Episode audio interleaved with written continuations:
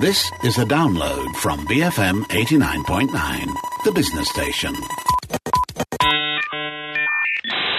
It's Fun Friday. My name is Jeff Sandhu. Is this intro going to be sensible, Matt? Yes, yes, I promise it's Oh. going to be all right. All right. Over the last couple of weeks, Culture Pop's Matt Armitage has taken us to what he considers to be heaven and hell. He's shown us two versions of the future based on the same ideas and technology. One where technology extends freedom and prosperity to everyone, and another where an elite has effectively enslaved the majority. But is there any value to us exploring these flights of fancy?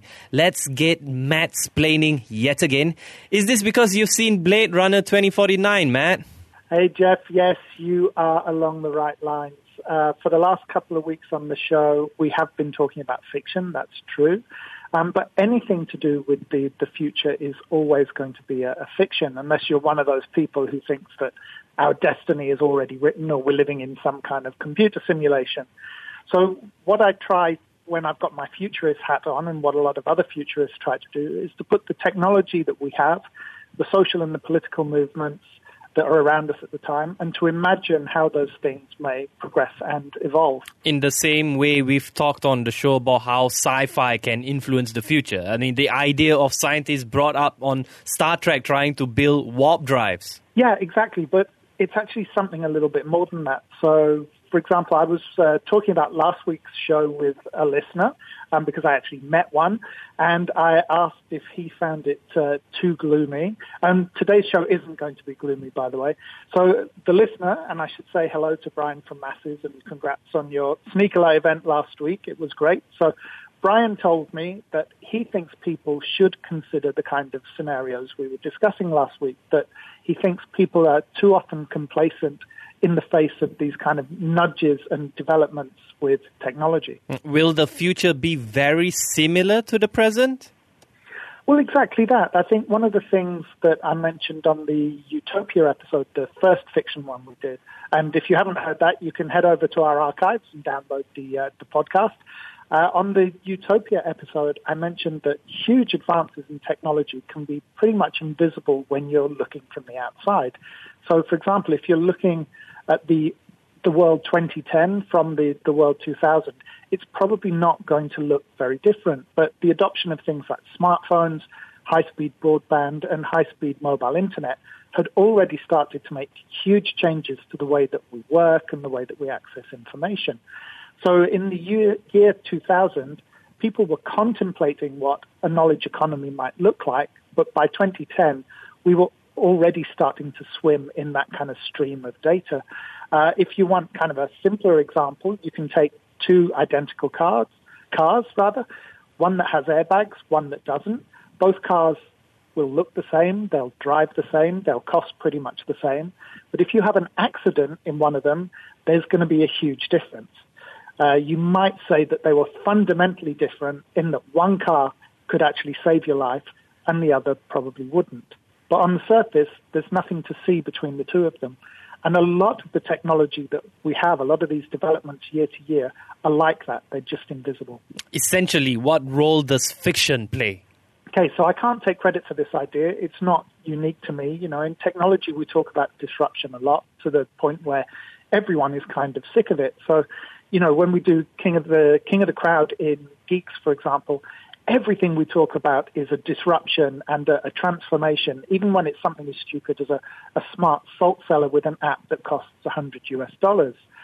So at risk of clubbing this overused term one more time, one of the things that future fiction shows like the ones we did over the past couple of weeks, one of the things they can do is to actually disrupt people's view of the future. We're talking about the future. So, what is there to disrupt? Even Elon Musk can't disrupt what what has happened yet. Yeah, it, you know, and that's the theme that we've come back to a lot recently. It's this issue of who has power.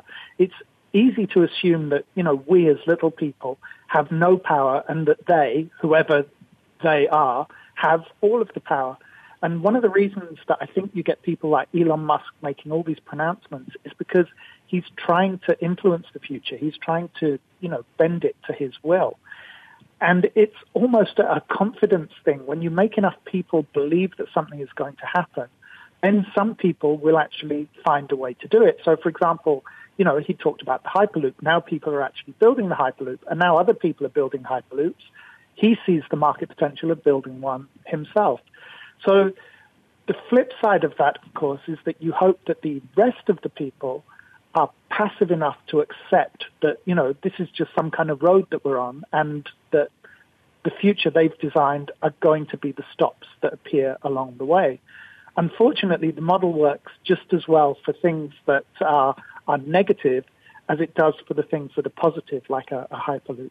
Like you telling us that there will be no jobs in the future. Yeah, sure. Uh, guilty is charged. It really is a dangerous path. When you float an idea like that, that machines and artificial intelligence will take over all of our jobs, then you also include the idea that it's an inevitability that it will happen and that there's no point in people fighting it. In that case, tell us then, will machines take all our jobs? Yes. Um, but that's not a reason to be passive and to accept it. So, for example, there's Bill Gates' idea about um, the robot tax. Now, I don't think it's a great idea um, for for that kind of tax in that structure, but I do agree with him that we should shift the tax burden to companies for creating unemployment because underemployment is now going to be a cost of production. And as a producer, you still need a consumer class to buy your products. So there has to be something that rebalances that scale. And what if the scales aren't rebalanced? Well, that's where where it can help to have these nudges to, to give us a jolt to stop us sleepwalking into a future that someone else is writing for us because it doesn't matter who it is. It doesn't matter whether it's a Zuckerberg, Musk, a Trump, a Sanders, a Gates, even the ghost of Steve Jobs. They all have their own agendas. They all want to have greater or small amounts of social benefit accruing from those changes. But their vision of the future, any of them, is not necessarily where you or I want to live. So we have to play our own part, our own role in determining that future. Um, for example, one of the arguments in favor of automation is that economists argue that new industries will emerge to absorb the workers whose jobs are now obsolete. But that also has to be incentivized. There has to be a bunch of entrepreneurs with the vision and the appetite for risk to actually put those people to work. So we don't want to end up with a situation where we all end up as road sweepers and toilet attendants because human labor is of so little value that for menial tasks, we're actually cheaper to run than a robot. Mm. You, you mentioned that people often consider the future to be a road, that it's a journey, and even if it doesn't have an end point, it does have stops along the way. And this is one of the ways that people can be manipulated. It's about putting images in people's heads. Uh, the idea that we're on a kind of road to the future is a false one. Uh, a road is something you take from a starting point to a destination, but that's not something that's true of the future. So uh, take last week, for example. I made a deliberate choice when I said that ordinary people might uh, might end up living in coffin cubicles. Now, I could just have said pod hotels or hostels because it's pretty much the same thing. But pod hotels, while they're cramped, they still sound a bit cool and futuristic, and they're part of that Japanese convenience culture thing that a lot of people find so fascinating. Coffin cubicles, on the other hand, are pretty much, you know, the Hong Kong equivalent of Skid Row. So by using that example, I was able to disrupt the image that some people have of the future being shiny and clean for something that is, you know, dirtier and grimier and kind of hopeless. So it's portraying the future or this kind of future as a place that you don't want to end up. So it's very much about this idea of the future being an unwritten road. So it's, you know, if you imagine you're, you're sitting in a car, if you're on a road to the future, the road doesn't really stretch much further than the corner in front of you. There will be stops along the way, but they're not written, written either. So no matter what people like me or politicians or business people would like you to believe, that future is unwritten and you can be part of shaping that future. Now we'll go for a short break. I'm with Culture Pop's Matt Armitage talking about uh, science fiction and the, the road to reality. Huh. BFM 89.9. Break from midfield. BFM 89.9. And we're back. My name is Jeff Sandhu, together with Culture Pop's Matt Armitage, and we're talking about uh, science fiction uh, and also the, the road to reality. Uh, Matt, you promised uh, that on today's show it wouldn't be gloomy, but it's all been doom and destruction before the break. Are the clouds parting here, Matt? Is the sun about to shine? Yes, uh, we are heading out of the inclement weather into something a little more balmy. And it goes back to uh, what you mentioned at the top of the, the show, which is have I seen Blade Runner 2049? I have, and I thought it would be fun to spend the next 10 minutes giving out plot spoilers. Okay, I think probably about half our listeners just switched stations. Um, no, I am joking. There, there is depravity to which even I will not stoop. But I do want to talk about science fiction, you know, and we have talked about science fiction many times on the show and how it directly influences not just the way we think about the future, but also the things that science explores and that innovators try to invent. And the attempts that all of these people make to actually reach the future that has been shown, designed in those books and films. All right, okay. yes, we have spoken about that. Listeners might ask why we need to talk about it again. Well, they probably wouldn't say that because they're not as rude as you are. And they know that even if I do repeat myself, you know, I make it entertaining. Yep, that was a wall of silence. Um, in any case, I don't have to justify myself to the likes of you, Mr. Presenter. So this is actually about the work that scientists and futurists do in collaboration with screenwriters and movie directors to bring forward their coherent vision of the future. So the original Blade Runner is an obvious starting point because of the, the intricacy and the intent in designing that film. And then as well in unraveling all of that in the sequel, which I'm not going to give spoilers about if you haven't seen it. So if anyone is interested in, knowing a bit more about the history of movies and science, then I can cram into this show. There's a great piece up at uh, slate.com. Uh, I think we can uh, post the link, uh, the link on the Geeks page, and I'll put it up on uh, the Culture Pop page as well. The article is called Blade Runner and the Power of Sci-Fi World Building, and it's written by a guy called uh, Kevin Bankston. And it's about what I was discussing before the break. It's about the power that fictional futures have to shape our reality. Mm. And there are thousands of sci-fi movies out there. Are we going to cherry pick here? Well, I'm going to stick with two of the three that Slate.com discusses. So 2001 A Space Odyssey and Blade Runner largely because Slate's writers have done all the heavy lifting for me, so I can crib from their notes. Um, we will mention a third, uh, uh, Minority Report, which um, serendipitously I watched again a couple of weeks ago. Um, and it's not to say that there aren't other equally deserving choices. Um, there are a lot of writers and directors, uh, particularly people like Christopher Nolan, who pay huge amounts of care to the accuracy of the science that underpins movies like Interstellar and Inception and they work very closely with leading physicists and scientists from other disciplines. On the flip side of that, there are movies like Jean-Claude Van Damme's Timecop, um, which don't do any of those things. Um, but in a lot of cases, the discussions with the scientists actually predate the script and can dictate the direction of the film, as was the case with some of the examples that we're going to mention here. Mm. Let's start with the 2001 classic sci-fi uh, by Stanley Kubrick. Well, I'm not alone in saying that I find this movie this movie beautiful but baffling, um, and it's still quite unbelievable that it was made in 1968. So it's not so much that it was spot on with its predictions. You know, the turn of the millennium didn't take us all off to the stars or bring us into the orbit of uh, sociopathic computers. But it was accurate in some areas. It predicts things like digital newspapers, which look a little like tablet computers. You see kind of basic portable phones. But most of all, the film predicted the shrinking of computers. Uh, at that time in the 1960s, computers were still building sized. Um, that HAL had a voice and compact control panels foreshadows that kind of shrinking of computer technology that really took kind of rapid pace in the 1970s and moved into the personal computing boom. And then you look today and we, you know, we're talking about nanobots. So you have to think how far we've come from machines that weighed tons and could only do fairly basic, you know, statistical calculations to little machines that we're starting to think about putting into our bodies and into our bloodstream. Mm, and how did Kubrick achieve that vision? One of the most interesting aspects is actually how closely companies are willing to work with directors to realize this kind of coherent vision of the future. Uh, Space Odyssey saw um, collaborations with companies like IBM, Bell, GE, Honeywell, all the, the, the, tech giants of their time, you know, the, the Facebooks and the uh, Googles of their day. And part of that association was because of the team that Kubrick assembled. So rather than go down the usual path of set designers and makeup artists, he went industrial. Aeronautics engineers, visual artists who dealt with the lighting, people who engineered things rather than just building some, you know, Star Trekky cardboard sets with a man who goes whoosh every time a door opens.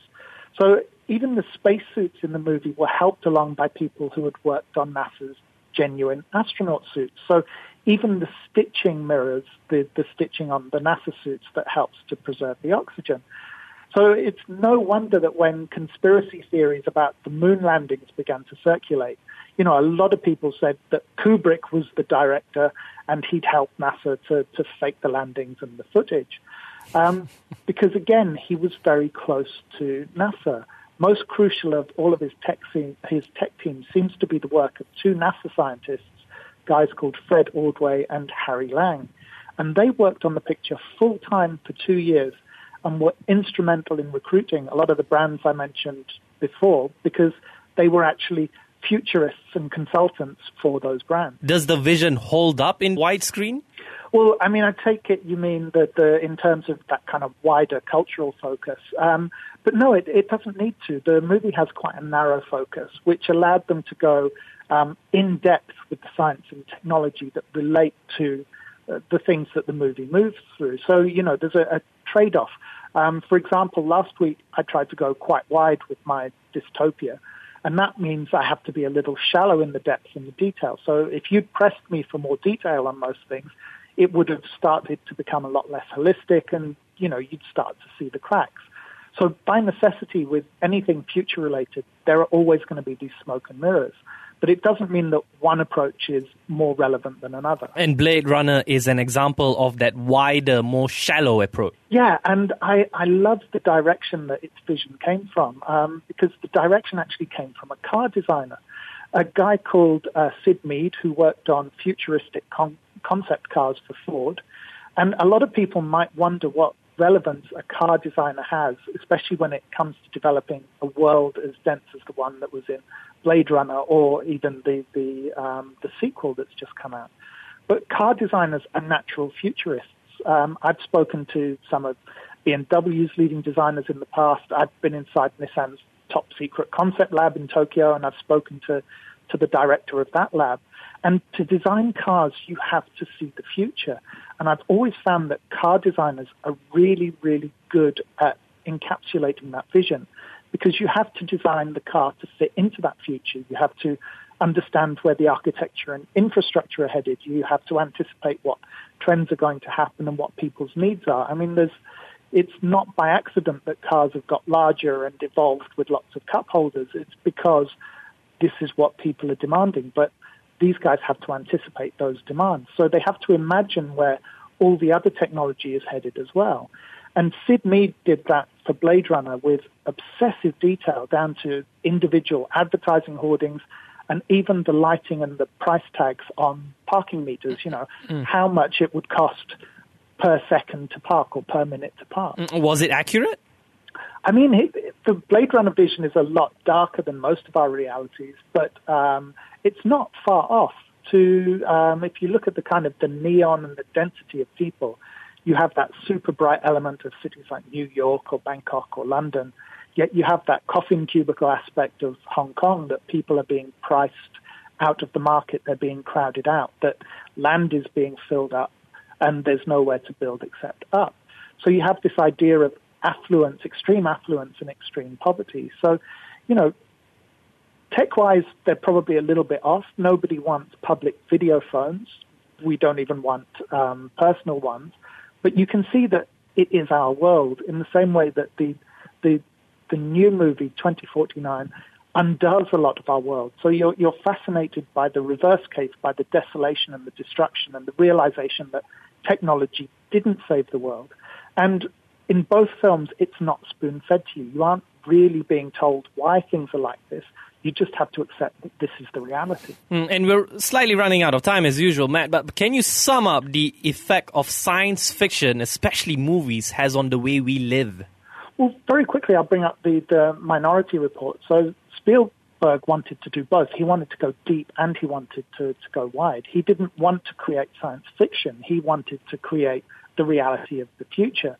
And I think Minority Report doesn't really get the respect it deserves. Maybe it's not old enough yet to to have that kind of status of 2001 or, or Blade Runner. And we tend to remember it for smaller things like the advertising targeting and, of course, you know, those hand waving gestures in front of control screens. So the production designer, Alex McDowell, he's actually gone on to build an academic syllabus around the film. Um, so big is its influence that it has apparently inspired more than 100 patents, although I haven't had time to track those down. Um, perhaps partly because it was a product of the early digital era, it's quite on point with technology like wearables, retina scanning, and, you know, these really pervasive targeted ads. And I think our current climate of global political turmoil has also led to an increase in the numbers of people worldwide who are locked up for crimes they might commit, which is the central premise of Minority Report, you're not being locked up for things you have done, you're being locked up for things you might do. So especially when we see the word terrorism raised, a lot of people are being uh, locked up for crimes that they might commit. So there is this question in our society of that same push and pull that they show in the film. And a lot of the technology, even uh, things like gesture control, which are uh, quite innocuous, it's something that we want because it looks cool, they're not necessarily the way that technology should be headed. Um, apparently, Tom Cruise had to take loads of rest breaks during filming because his arms got so tired waving them around to control computer screens. And I'm pretty sure that Tom Cruise is quite a bit fitter than most of the, the rest of us. So, you know, it really is a case of being careful what you wish for. Um, before I sign off, if you are interested in this whole idea of science and movies colliding, um, you might want to check out a podcast called Science Ish, where actual scientists who are also movie buffs take individual movies and uh, in each episode, and they discuss the science behind it, and you know whether it's junk science, whether it's fantasy, whether whether it's real. So that's really worth a listen if you've enjoyed today's show. All right, Matt Armitage there talking to us from the future, of course, as always, uh, talking about science fiction and the road to uh, and its road to reality. Uh, we'll be right back with Geeks after this, BFM eighty nine point nine. Thank you for listening to this podcast. To find more great interviews, go to bfm.my or find us on iTunes. BFM 89.9, the business station.